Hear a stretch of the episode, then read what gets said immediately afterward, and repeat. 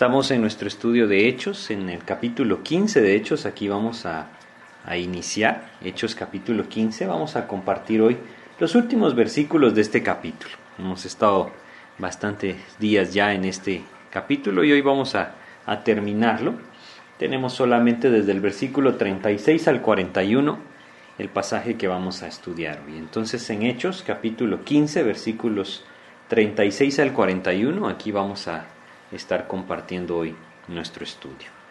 Pues eh, hasta ahora hemos visto en este capítulo algo bien importante para nuestra vida en Cristo, como Dios realmente nos enseña que nuestra vida en Cristo es una vida de gracia en todo sentido, no solamente porque evidentemente la salvación, como Efesios 2.8 nos dice, es por gracia, no por obras, para que nadie se gloríe, sino que también va más allá la gracia de Dios. La gracia de Dios es aquello que debemos comprender, nos hace posibles estar de pie delante del Señor, es decir, vivir para Cristo. Es algo que solo Dios a través de su gracia hace en nuestras vidas. Y no solamente esto, sino también poder comprender que nuestra vida debe ser una vida de gracia, que nos lleva a vivir en la libertad del pecado, que Cristo nos ha hecho libres, y también que nos lleve a extender esa gracia hacia la vida de otros, ¿no? Pues el propósito de Dios es que nosotros aprendamos esta vida de gracia y, y hoy vamos a ver un ejemplo, un ejemplo de, de una, una disputa que hubo entre el apóstol Pablo y Bernabé. Estos últimos versículos del capítulo 15 de Hechos nos cuentan lo que sucedió entre Pablo y Bernabé y cómo a través de la diferencia que ellos tuvieron, pues de alguna u otra manera Dios nos enseña muchas cosas. Entonces vamos a ver estos versículos y vamos a empezar pidiéndole a Dios que nos guíe por medio de una oración. Vamos a orar. Padre, te queremos agradecer hoy la oportunidad que tú nos das de nuevamente estudiar tu palabra y te queremos pedir que tú nos guíes por medio, Señor, de tu palabra a poder comprender tu voluntad para nuestras vidas, que tú nos enseñes, mi Dios, esa necesidad que tenemos de depender de ti a través del mensaje de tu palabra. Guíanos pues Padre, te lo pedimos y te agradecemos en el nombre de Jesús. Amén. Bueno, entonces eh, vamos a ver, como les digo en, este, en estos versículos, la diferencia que hubo entre el apóstol Pablo y Bernabé. Primero que todo, bueno, el poder decir esto, ¿no? Que hubo una diferencia entre ellos, que hasta cierto punto, como lo vamos a ver, no la pudieron resolver en ese instante, es decir, no se pudieron poner de acuerdo, esa es la idea. Esto también, saben, nos debe alentar a nosotros, porque a veces cuando leemos la vida del apóstol Pablo, por ejemplo, a veces nos dejamos, nos quedamos con la idea de que era un hombre que no tenía ni una sola falta en su vida. Puede ser que leamos también acerca de Bernabé y nos demos cuenta o pensemos también algo muy similar. Y es por eso que, que a diferencia de, de, las biografías que una persona podría escribir sobre la vida de otra, la Biblia nos narra absolutamente todo, así como nos narra la gracia de Dios manifestada en la vida del apóstol Pablo y en la vida de Bernabé. También nos hace ver que estos hombres, pues eran eso, hombres, y que de alguna u otra manera, pues entraban en diferencias, había disputas entre ellos, porque al final, debemos reconocerlo, la carne seguía estando ahí. Es una de las cosas que nosotros debemos reconocer. Vamos a leer estos versículos y luego vamos a conversar acerca de esto y vamos a ver otros versículos que nos ayudan a entender mejor qué estaba pasando. Hechos capítulo 15, versículos 36 al 41 nos dice lo siguiente. Después de algunos días, Pablo dijo a Bernabé, volvamos a visitar a los hermanos en todas las ciudades en que hemos anunciado la palabra del Señor para ver cómo están. Y Bernabé quería que llevasen consigo a Juan, el que tenía por sobrenombre Marcos. Pero a Pablo no le parecía bien llevar consigo al que se había apartado de ellos desde Panfilia, y no había ido con ellos a la obra. Y hubo tal desacuerdo entre ellos que se separaron el uno del otro. Bernabé, tomando a Marcos, navegó a Chipre y Pablo, escogiendo a Silas, salió encomendado por los hermanos a la gracia del Señor. Y pasó por Siria y Cilicia, confirmando a las iglesias. Bueno, como lo hemos visto hasta ahora, Dios había tomado la vida de estos dos hombres, Pablo y Bernabé, y les había permitido mucho. Había permitido que la iglesia en Antioquía, en Siria, se estableciera. Les había permitido salir desde este lugar, desde esta ciudad de Antioquía, enviados por esta iglesia, en ese primer viaje misionero.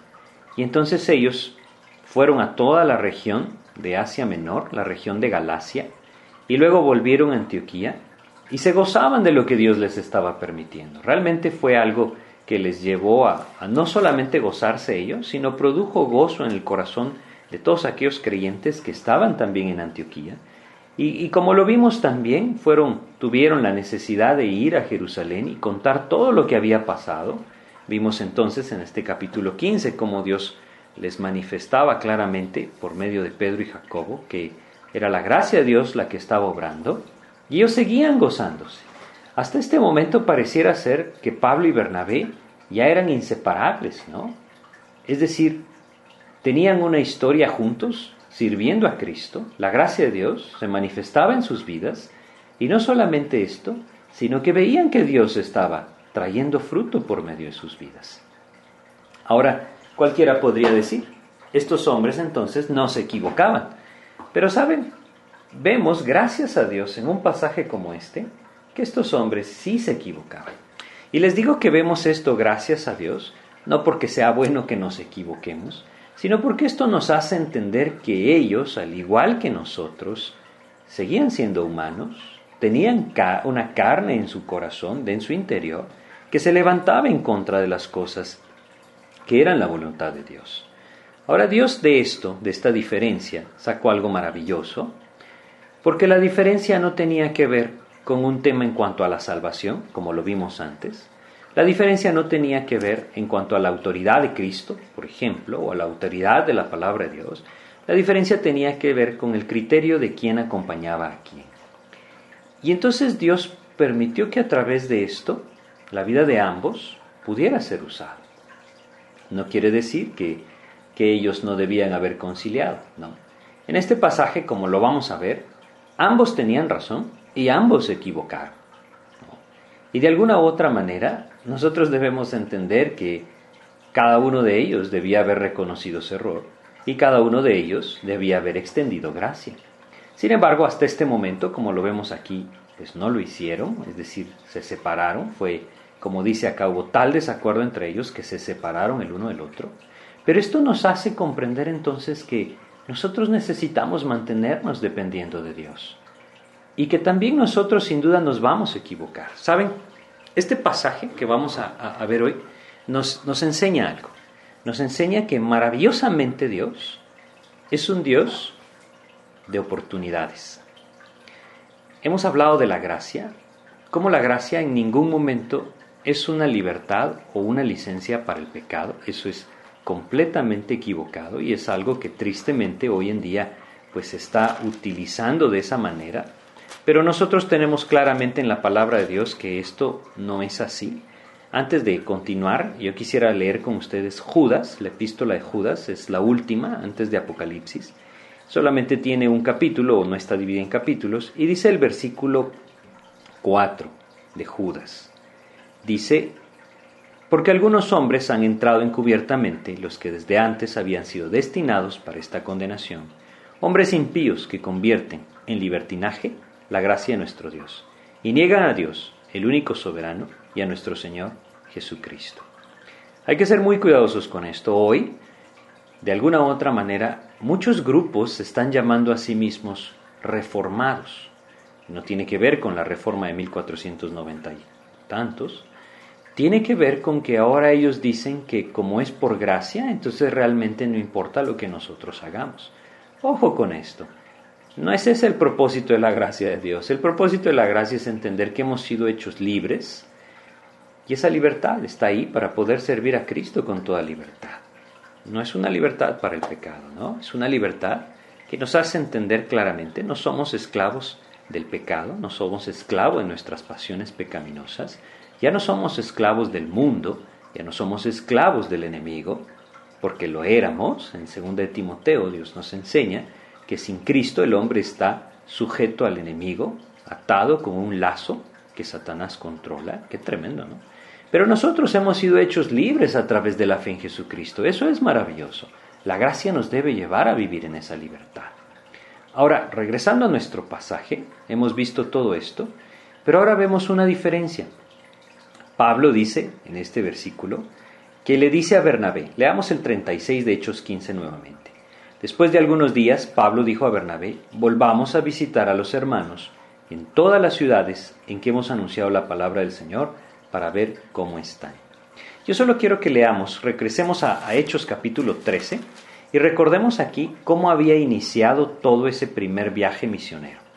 Dice Hechos capítulo 13, vamos a leer el versículo 2 hasta el 4. Dice lo siguiente, ministrando estos al Señor, ayunando, dijo el Espíritu Santo, apartadme a Bernabé y a Saulo para la obra a que los he llamado.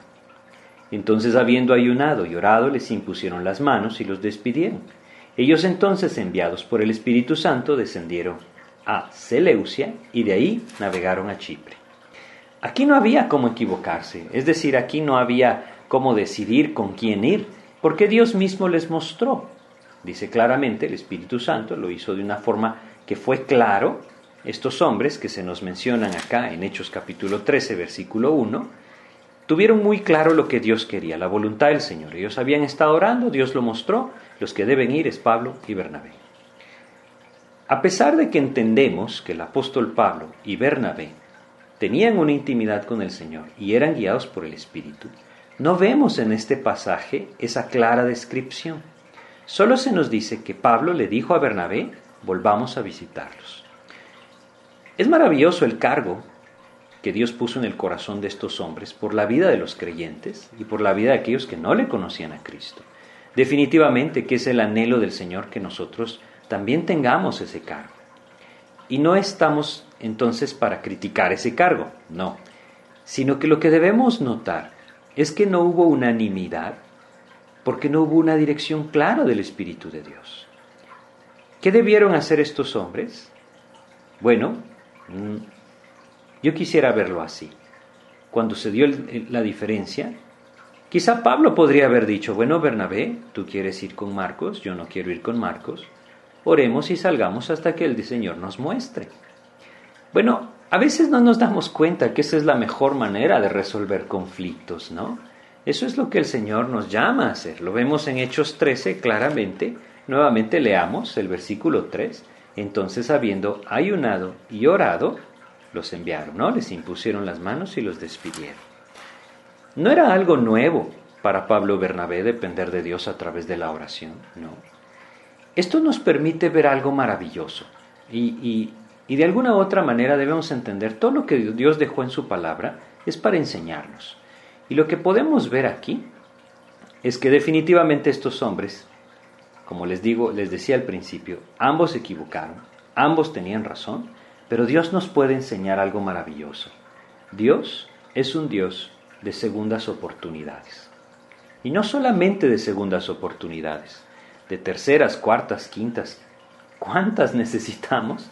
La gracia de Dios se extiende y por eso es que hablábamos de la gracia de Dios, porque la gracia de Dios es maravillosa en ese sentido, como en muchos otros más. Está ahí para extenderse cada vez que el hombre se vuelve a Dios. Y eso es lo maravilloso. Vamos a ver un poco de la vida de cada uno de estos hombres y qué pasó con ellos. Como lo vemos acá, nuevamente vamos a leer el versículo 37, y Bernabé quería que llevasen consigo a Juan, el que tenía por sobrenombre Marcos. Pero a Pablo no le parecía bien llevar consigo al que se había apartado de ellos desde Panfilia y no había ido con ellos a la obra. Bueno, si estuvieron con nosotros en el estudio que tuvimos anteriormente de Hechos capítulo 13, Ustedes recordarán lo que estudiamos en este pasaje, vamos a volverlo a leer, en Hechos capítulo 13.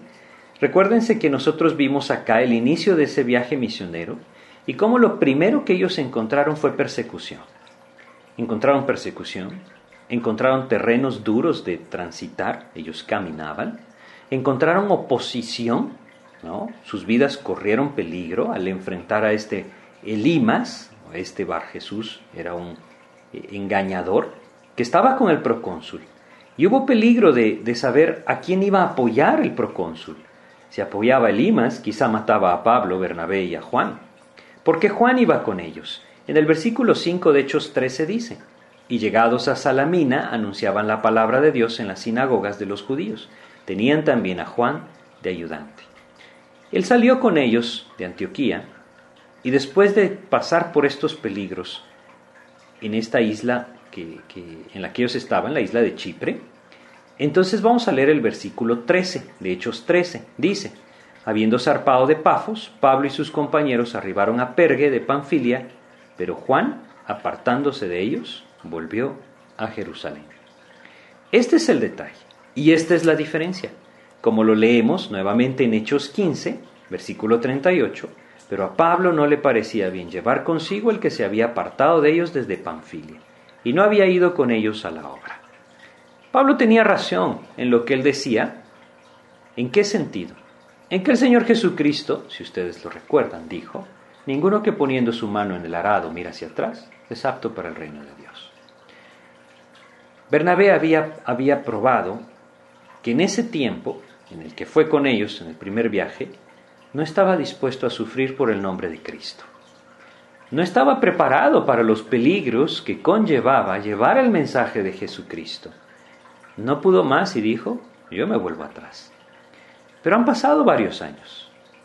Y lo que nosotros debemos entender es que muchas veces nosotros también vamos a fallarle al Señor. Quizá como Marcos.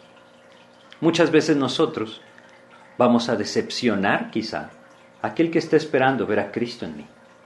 Muchas otras veces nosotros mismos nos vamos a sentir decepcionados de que no pudimos dar el testimonio de Cristo claro como lo quisimos dar. O nos vamos a dar cuenta que nuestra carne tristemente se levanta y nos lleva al temor, nos lleva a la desesperación, nos lleva hacia la incredulidad y nuevamente le fallamos al Señor. ¿Estamos entonces desechados por la inmadurez quizá en nuestra vida espiritual que no nos permitió caminar firmemente. Eso es lo maravilloso. La gracia de Dios se derrama y nos vuelve a levantar. Y nos vuelve a dar otra oportunidad. Y cada uno de nosotros debe entender que el propósito de Dios es que nosotros la apropiemos, que nosotros la busquemos, que, que, que nosotros entendamos que Dios está anhelando que nos volvamos a Él y que Él entonces va a encaminar nuestras vidas hacia su voluntad perfecta. Él nos va a llevar hacia el lugar en donde Él quiere que nosotros desarrollemos su obra o demos su testimonio o lo que sea su voluntad. Pero eso es lo maravilloso, la gracia de Dios se extiende y nos puede volver a levantar. Es así como Dios nos enseña en su palabra y es así como Dios quiere que nosotros también lo entendamos en nuestra relación con Dios. Con, Dios perdón. Quisiera recordarles Jeremías, vamos a ir a Jeremías, capítulo 8 de Jeremías. En Jeremías capítulo 8 dice el versículo 4, Jeremías 8:4 dice, les dirás a sí mismo, así ha dicho Jehová, el que cae no se levanta, el que se desvía no vuelve al camino. Eso es lo que sin duda Dios quiere que nosotros comprendamos, que su anhelo es que nosotros nos levantemos cuando nos hemos desviado. Que si nosotros identificamos, Señor, te he fallado, nunca pensemos, ya no hay arreglo para mi vida, no tiene sentido que vuelva a Él, sino todo lo contrario. El que se desvía no vuelve al camino. Claro que sí. Y lo maravilloso es que la gracia de Dios se vuelve a extender. Y como dice 1 Juan 1.9, si confesamos nuestros pecados, Él es fiel justo para perdonarnos y limpiarnos y entonces puede levantar nuestras vidas otra vez. Si bien Pablo tenía razón en este sentido, también Bernabé tenía razón. Porque Bernabé decía, bueno, no lo dice específicamente aquí, pero él quería llevarlo, y probablemente le dijo a Pablo, pero Pablo, tenemos que darle otra oportunidad a Juan Marcos. Él ha madurado espiritualmente. Se da cuenta de su error. No sé qué le pudo haber dicho, pero Bernabé tampoco era un hombre que actuaba impulsivamente, todo lo contrario. La característica que nosotros vemos en Bernabé es maravilloso, verdaderamente es algo maravilloso. Y vamos a tomarnos un tiempo para, para hablar un poco de la vida de Bernabé. Esta es la última vez que nosotros vemos a Bernabé en el libro de Hechos. Realmente hasta aquí se nos eh, narra en la Biblia qué pasó con Bernabé. No vuelve a aparecer Bernabé en el Nuevo Testamento, aunque la historia, la historia de la iglesia nos cuenta que Bernabé, después de haber estado en Chipre, como lo leemos acá, fue como misionero al norte de África, en donde murió dando testimonio de Cristo. Pero Dios también lo usó, lo usó también en esta región, que no aparezca más en la Biblia, no quiere decir que Dios no lo volvió a usar. Simplemente fue otro rumbo el que Dios tomó para la vida de Bernabé. Pero la vida de Bernabé es, algo que nosotros también debemos meditar en ella y aprender de ella. Recordemos en Hechos capítulo 4, ahí vamos a empezar, ¿sí? Vamos a ver cómo este era un hombre de consolación. Recordemos que eso significa su sobrenombre, lo que significa Bernabé, es hijo de consolación. Vamos a leer un poco acá en Hechos, capítulo 4 de Hechos. Vamos a leer acá desde el versículo 32 hasta el 37 para recordar a Bernabé. Dice, y la multitud de los que habían creído era de un corazón y un alma. Y ninguno de decía ser suyo propio nada de lo que poseía, sino que tenía todas las cosas en común. Y con gran poder los apóstoles daban testimonio de la resurrección del Señor Jesús, y abundante gracia era sobre todos ellos. Así que no había entre ellos ningún necesitado, porque todos los que poseían heredades o casas las vendían y traían el precio de lo vendido y lo ponían a los pies de los apóstoles, y se repartía cada uno según su necesidad. Ya hemos estudiado este pasaje, sí, era algo que Dios movió a hacer en ese tiempo, y fue algo que Dios permitió que trajera un testimonio claro del amor de Cristo hacia la vida de las personas. Y dice el 36, entonces José, a quien los apóstoles pusieron por sobrenombre Bernabé, que traducido es hijo de consolación, levita, natural de Chipre, como tenía una heredad, la vendió y trajo el precio y lo puso a los pies de los apóstoles. Bueno, esto fue algo maravilloso en la vida de Bernabé. Aquí desde este momento se le empezó a conocer como Bernabé, su verdadero nombre, como lo leemos, es José. ¿Por qué le pusieron Bernabé? Porque verdaderamente fue un hombre que trajo consolación a la iglesia. Él dio un ejemplo maravilloso. Se desprendió de absolutamente todo lo que tenía para dedicar su vida al servicio al Señor. Como lo hemos platicado antes, Dios anhela que nuestra vida también esté en esa posición, que nuestro corazón esté en esa posición, que no haya nada que nos detenga de vivir para Cristo. En este caso, pues se nos habla claramente, él tenía una heredad, la vendió y dio todo a los pies de los apóstoles, y era la necesidad que existía en ese tiempo. Nosotros también debemos aprender a ver esto más allá de tan solo aquello que se da económicamente. Debemos aprender a verlo desde nuestro corazón, ¿no? Este hombre sin duda fue un aliento, fue un aliento para todos aquellos que lo vieron. Fue un aliento para ver, ¿y este hombre cómo va a vivir?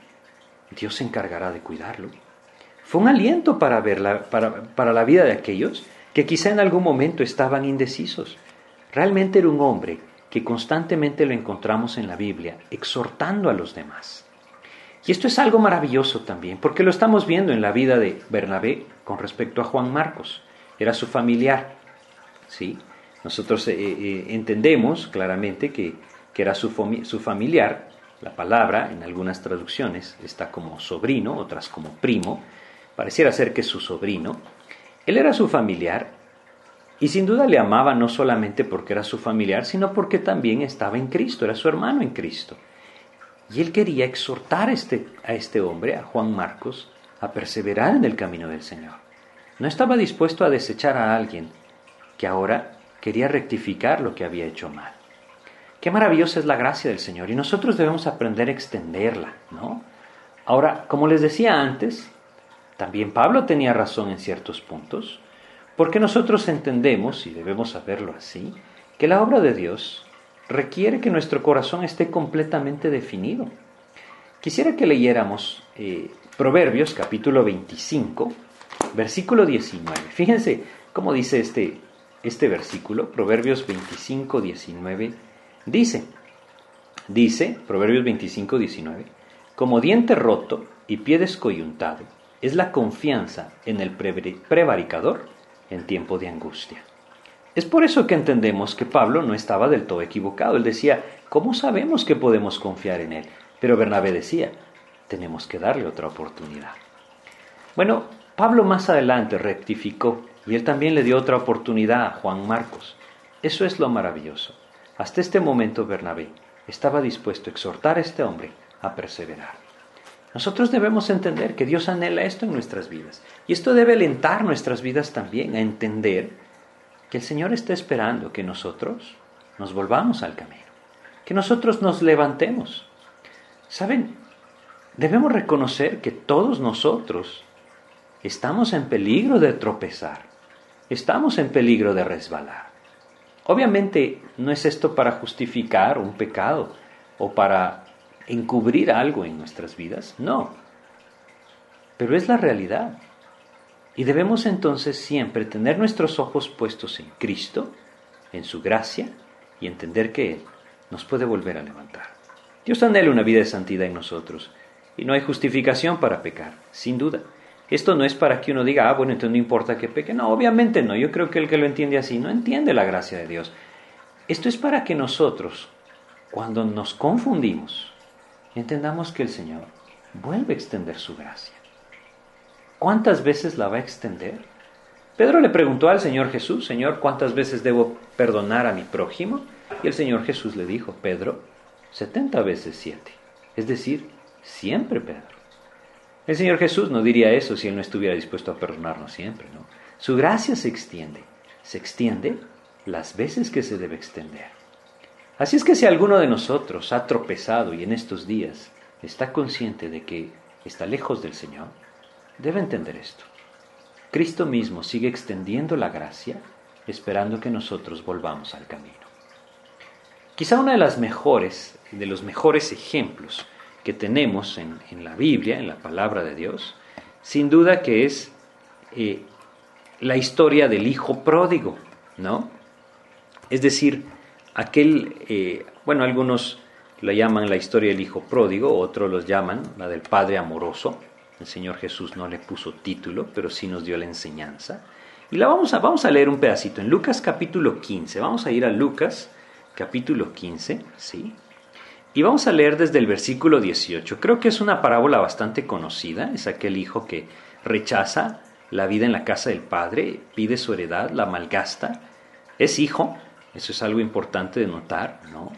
Él es hijo, no dejó de ser hijo, él sigue siendo hijo, y entonces dice el versículo 18, me levantaré, iré a mi padre y le diré, Padre, he pecado contra el cielo y contra ti.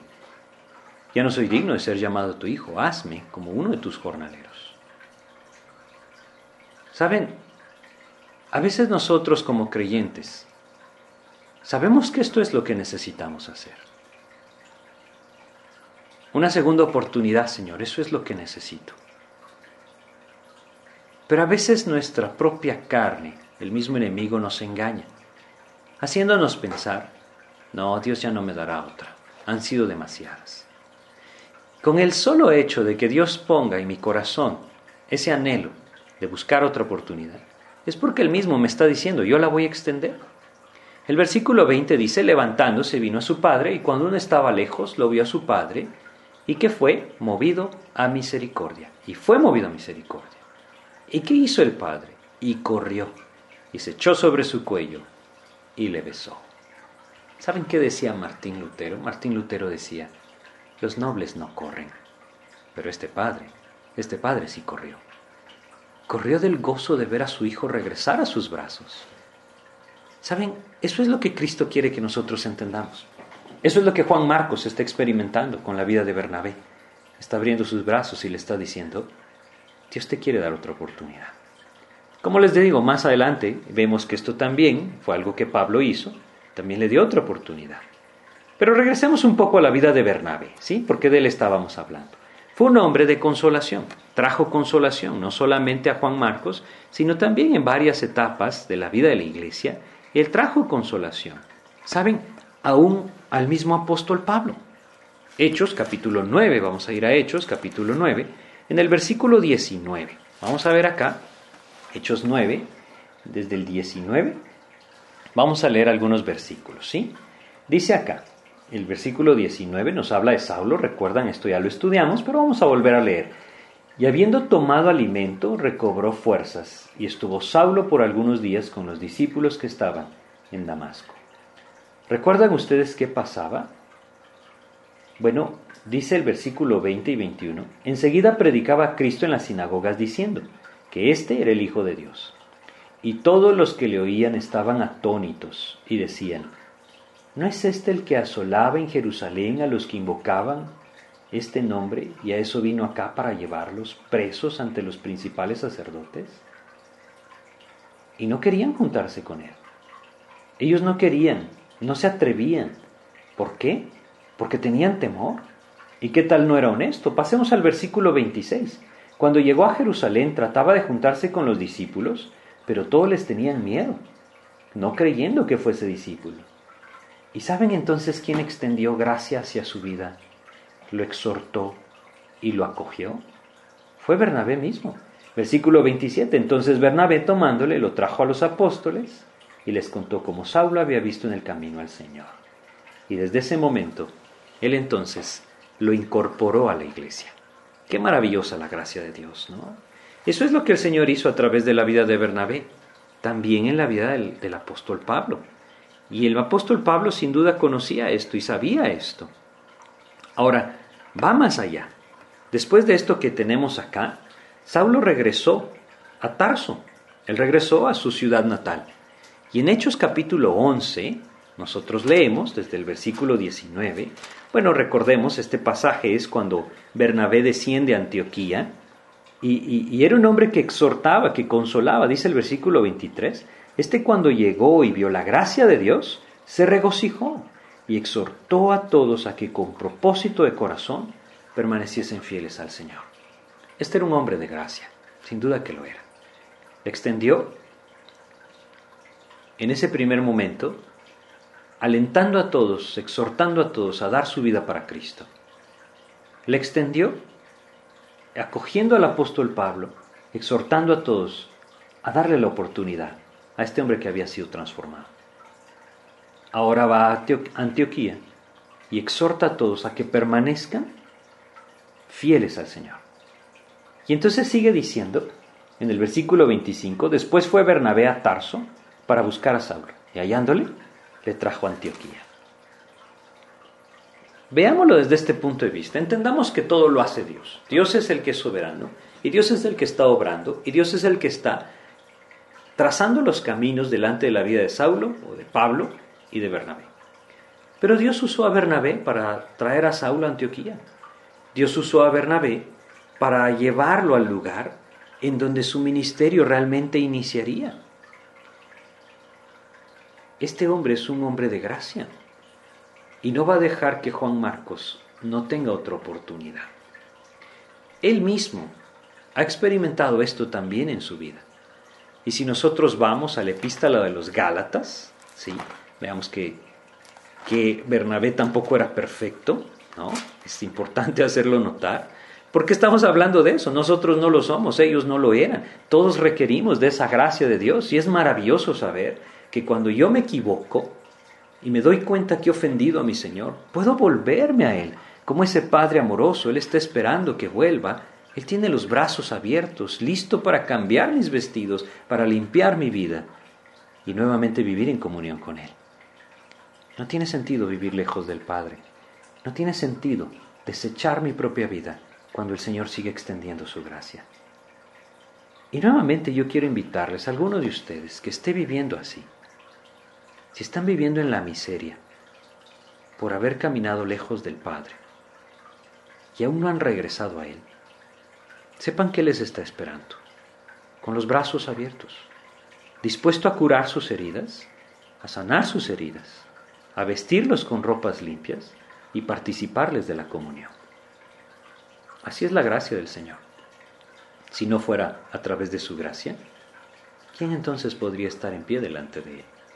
Pero bueno, estamos hablando de Bernabé, regresemos a Gálatas, Gálatas capítulo 2. Este pasaje lo escribe el apóstol Pablo a la iglesia de en Galacia y les recuerda aquella ocasión en la que tanto Pedro, el apóstol Pedro, como Bernabé, actuaron de forma hipócrita. Versículo 13. Y en su simulación participaban también los otros judíos, de tal manera que aún Bernabé fue también arrastrado por la hipocresía de ellos. Bueno, él sabía, él estaba consciente de esto. Si Dios desecha al hombre que le falla, entonces también tendría que haber desechado a Bernabé. Pero Dios no desecha al hombre que falla, Dios extiende su gracia y lo vuelve a levantar. Es así como lo debemos entender. Esto debe llevar nuestro corazón cada vez más a vivir en intimidad con Él, a agradecerle a Él, a vivir en el amor hacia Cristo, entendiendo que Él sigue extendiendo su gracia y nos levanta. Es maravillosa la obra del Señor. Lo puede hacer porque Él pagó todo en la cruz. Y a través de la fe en Jesucristo nosotros fuimos participantes de su muerte. Es por eso que lo puede hacer. Y Él quiere hacerlo, extender su gracia día a día hacia nuestras vidas. ¿Qué pasó con Pablo entonces? Y Juan Marcos, ¿cuál fue la historia? Bueno, leemos de Bernabé, que Bernabé también era un hombre de gracia. Él entonces tomó a Juan Marcos y se fue con él rumbo a Chipre. Pablo tomó otro camino, es decir, su rumbo fue distinto. Regresemos a Hechos capítulo 15 y veamos lo que dice el versículo 38. Pero a Pablo no le parecía bien llevar consigo el que se había apartado de ellos desde Panfilia, y no había ido con ellos a la obra. Y hubo tal desacuerdo entre ellos que se separaron el uno del otro.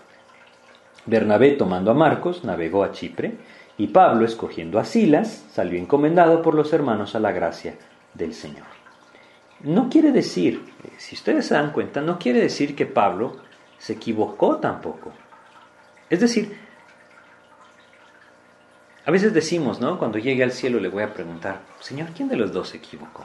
Creo que no estaremos pensando en esas cosas, ¿no? Aquí dice que los hermanos enviaron o encomendaron a Pablo en su gracia, en la gracia del Señor.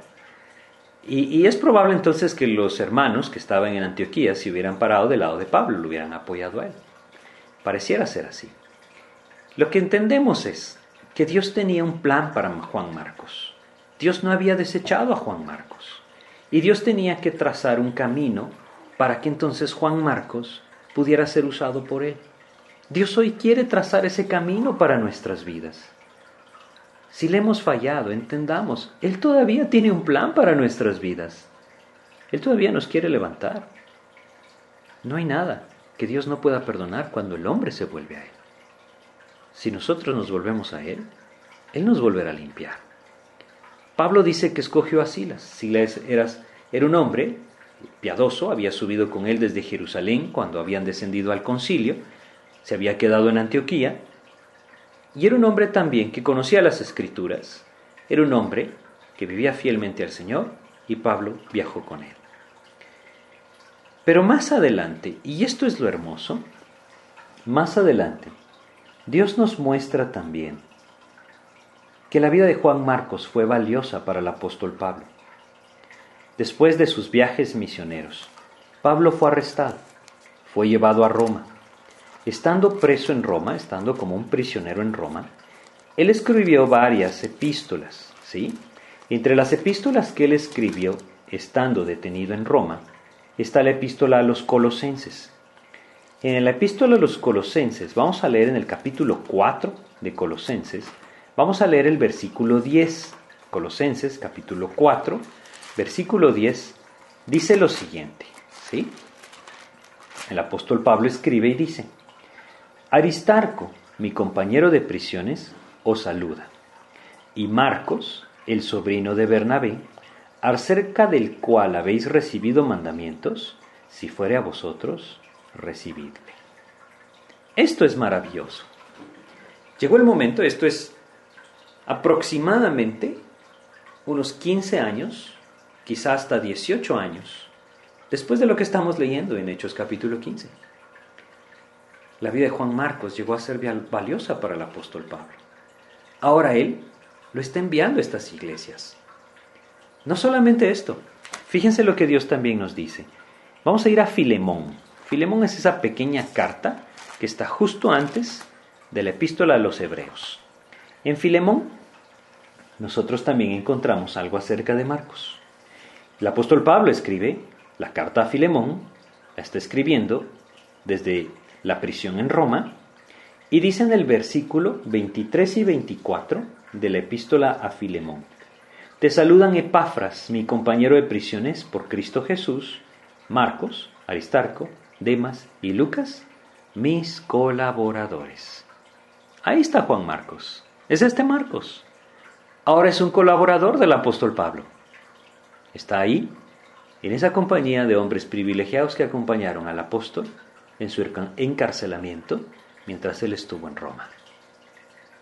Qué maravilloso es el Señor, ¿no? ¿Qué hubiera pasado si Bernabé hubiera dicho, tienes razón, Pablo, este Juan Marcos no vale la pena? Qué tremendo, ¿no? Si Dios hubiera dicho eso de Juan Marcos, lo hubiera dicho de todos nosotros.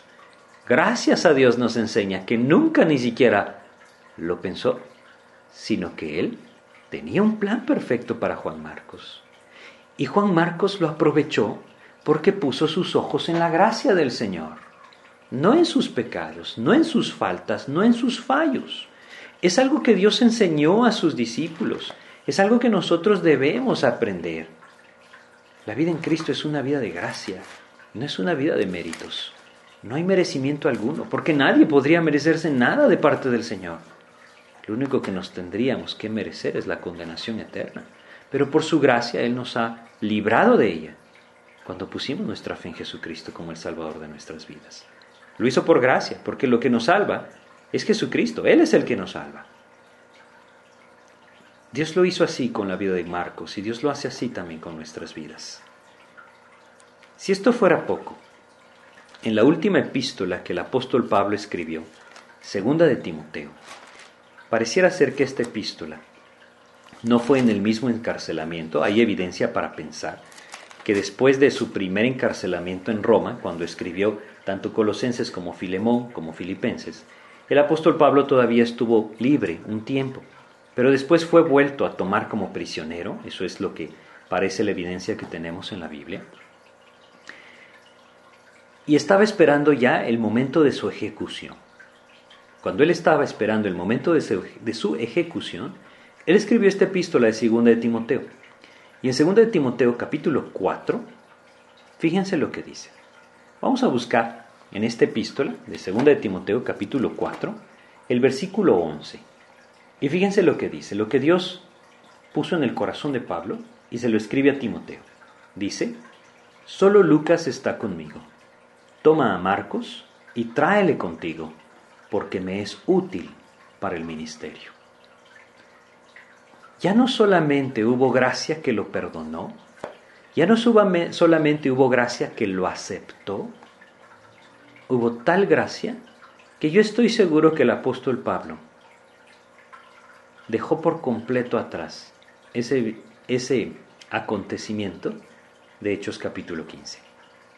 Me es útil para el ministerio. Este es un hombre de Dios, Juan Marcos. Dios lo está usando tremendamente hasta ese momento. Lo ha usado hasta ese momento tremendamente. Se fue con Bernabé. No tenemos claridad de en qué momento se separó de Bernabé. Pero después fue útil en el ministerio junto al apóstol Pablo, junto a Lucas mismo, el que escribe el, libro de Hechos, ¿no? Bueno, este mismo Juan Marcos, es el Juan Marcos que nosotros encontramos escribiendo el Evangelio de Marcos. El Evangelio de Marcos que nosotros tenemos en nuestras Biblias fue escrito por Juan Marcos. Hasta ese punto llegó la gracia de Dios. Es así como nosotros lo debemos entender, ¿no? Y a veces nos cuesta poderlo comprender. ¿Cuántas veces le hemos fallado al Señor? ¿Será que ya nos desechó? ¿Será que ya agotamos su gracia? ¿Será que ya agotamos su amor? No, su amor es inagotable. Así nos dice 1 Corintios capítulo 13 y quisiera que lo recordáramos. Es, un buen versículo para recordar en este momento. 1 Corintios capítulo 13 la primera parte del versículo 8. 1 Corintios 13:8 dice, el amor nunca deja de ser. Así es el amor del Señor hacia la vida de sus hijos. Nunca deja de ser. Su gracia se vuelve a extender y nuestra vida puede volverse a levantar por la sola gracia de Dios. Así es como Dios lo hizo con la vida de Juan Marcos y así es como nosotros debemos entender que lo quiere hacer con nuestras vidas también. Pero también fue un poco más allá, ¿no? Es decir, bueno, ya vimos que, el mismo apóstol Pablo dice, eh, tráele, me es útil para el ministerio, pero también vemos que no solamente fue útil para el ministerio, según el apóstol Pablo, sino que también encontramos que el apóstol Pedro vio en este hombre un hombre fiel. En Primera de Pedro capítulo 5, Primera de Pedro capítulo 5, nosotros vamos a encontrar acá una referencia a Juan Marcos, versículo 13. Primera Pedro 5:13 dice: La iglesia que está en Babilonia, elegida juntamente con vosotros, y Marcos, mi hijo, os saluda. Es Juan Marcos el que aparece acá. Él está hablando de Juan Marcos como mi hijo. No era su hijo, es decir, físicamente, biológicamente no era su hijo, pero sí lo era en el sentido espiritual. El apóstol Pedro acogió la vida de, Juan Marcos también. Y aparentemente, según la historia de la iglesia, el Evangelio de Marcos realmente tiene la perspectiva del apóstol Pedro. Es muy probable, porque Juan Marcos sirvió mucho tiempo con el apóstol Pedro. Entonces, regresemos a, Hechos capítulo 15. ¿Qué podemos aprender de esto? Yo creo que es algo bien sencillo, pero algo sumamente importante y útil de comprender en nuestras vidas. Bernabé era un hombre de consolación, el hijo de consolación. No era un hombre perfecto, no lo era, nadie lo es. Pero estaba dispuesto a extender gracia en el momento que se requería.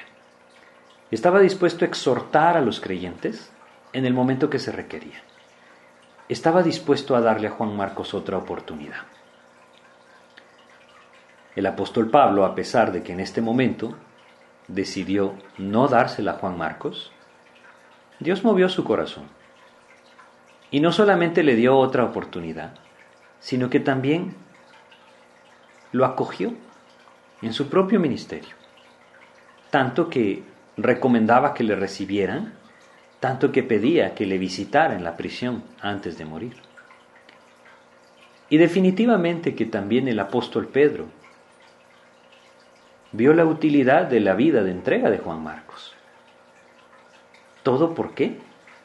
porque la gracia de Dios se extendió hacia su vida.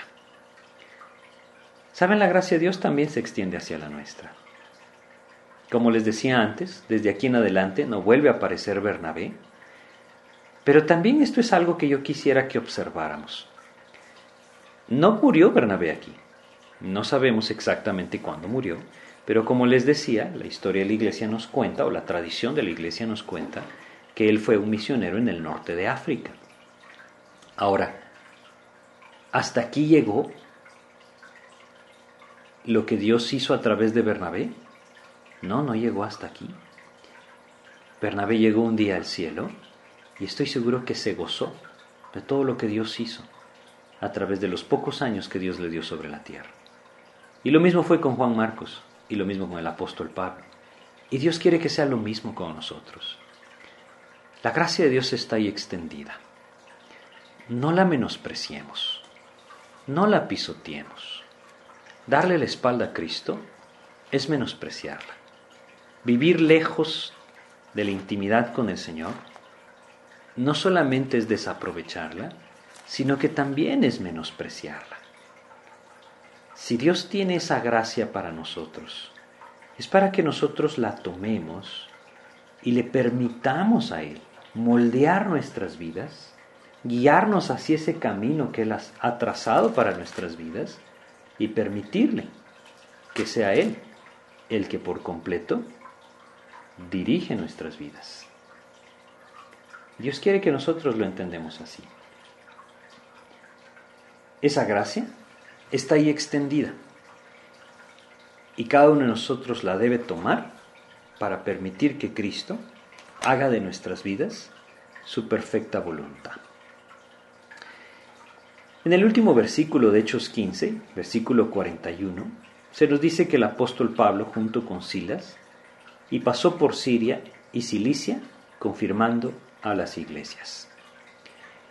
Si el apóstol Pablo no hubiera vivido una vida de gracia, él nunca hubiera podido permitir que Dios hiciera todo lo que hizo a través de su propia vida.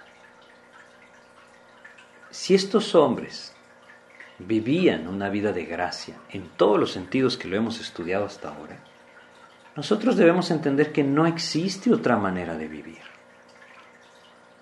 Debe ser por medio de la gracia que el Señor nos ha salvado, que el Señor nos sostiene, que el Señor, el Señor nos purifica, que el Señor nos alienta. Y esa gracia, cada vez que nosotros requiramos de ella, porque hemos caído, se extenderá para levantarnos si nosotros nos volvemos al Señor y buscamos arreglar nuestro corazón. Así es que vamos a orar para terminar y pedirle a Dios que nos ayude realmente a gozarnos en esa gracia, de saber que, como lo leíamos antes en Jeremías, que si nos hemos caído, debemos levantarnos, que si nos hemos desviado, debemos volvernos al camino, y que la gracia de Dios está ahí para levantarnos y para hacernos volver al camino. Y más que esto todavía, si esto fuera poco, aún su gracia se extiende más allá. No solamente me levanta y me hace volver al camino, sino que puede dirigirme hacia ese plan perfecto de Dios en el que inexplicablemente Él me puede usar. Esa es la vida de Juan Marcos y eso es lo que Dios quiere hacer con nosotros también. Vamos a orar para terminar. Padre, te agradecemos, mi Dios, porque nos alientas al entender que tú nos conoces y que tú sabes, Señor, que estamos sujetos a equivocarnos, mi Dios que no somos infalibles, Padre, que no somos perfectos. Lo reconocemos ante ti, mi Dios, y, y te pedimos que nos ayudes a comprender que tu gracia está ahí para que echemos mano de ella cada vez que tú nos hagas identificar que nos hemos apartado. Ayúdanos, Señor, a volvernos a ti lo antes posible y buscar esa intimidad contigo, apropiando tu gracia para encontrar el camino de tu voluntad. Te agradecemos pues Padre y te pedimos que a través de esta enseñanza tú nos alientes a saber que tus brazos están abiertos, Señor. Y si alguno, Padre, de los que escucha, se ha alejado de ti, te rogamos que mueva su corazón para que apropie tu gracia y vuelva a tus pies. Te agradecemos y pedimos en el nombre de Jesús. Amén, Señor. Pues muchas gracias, que Dios les bendiga.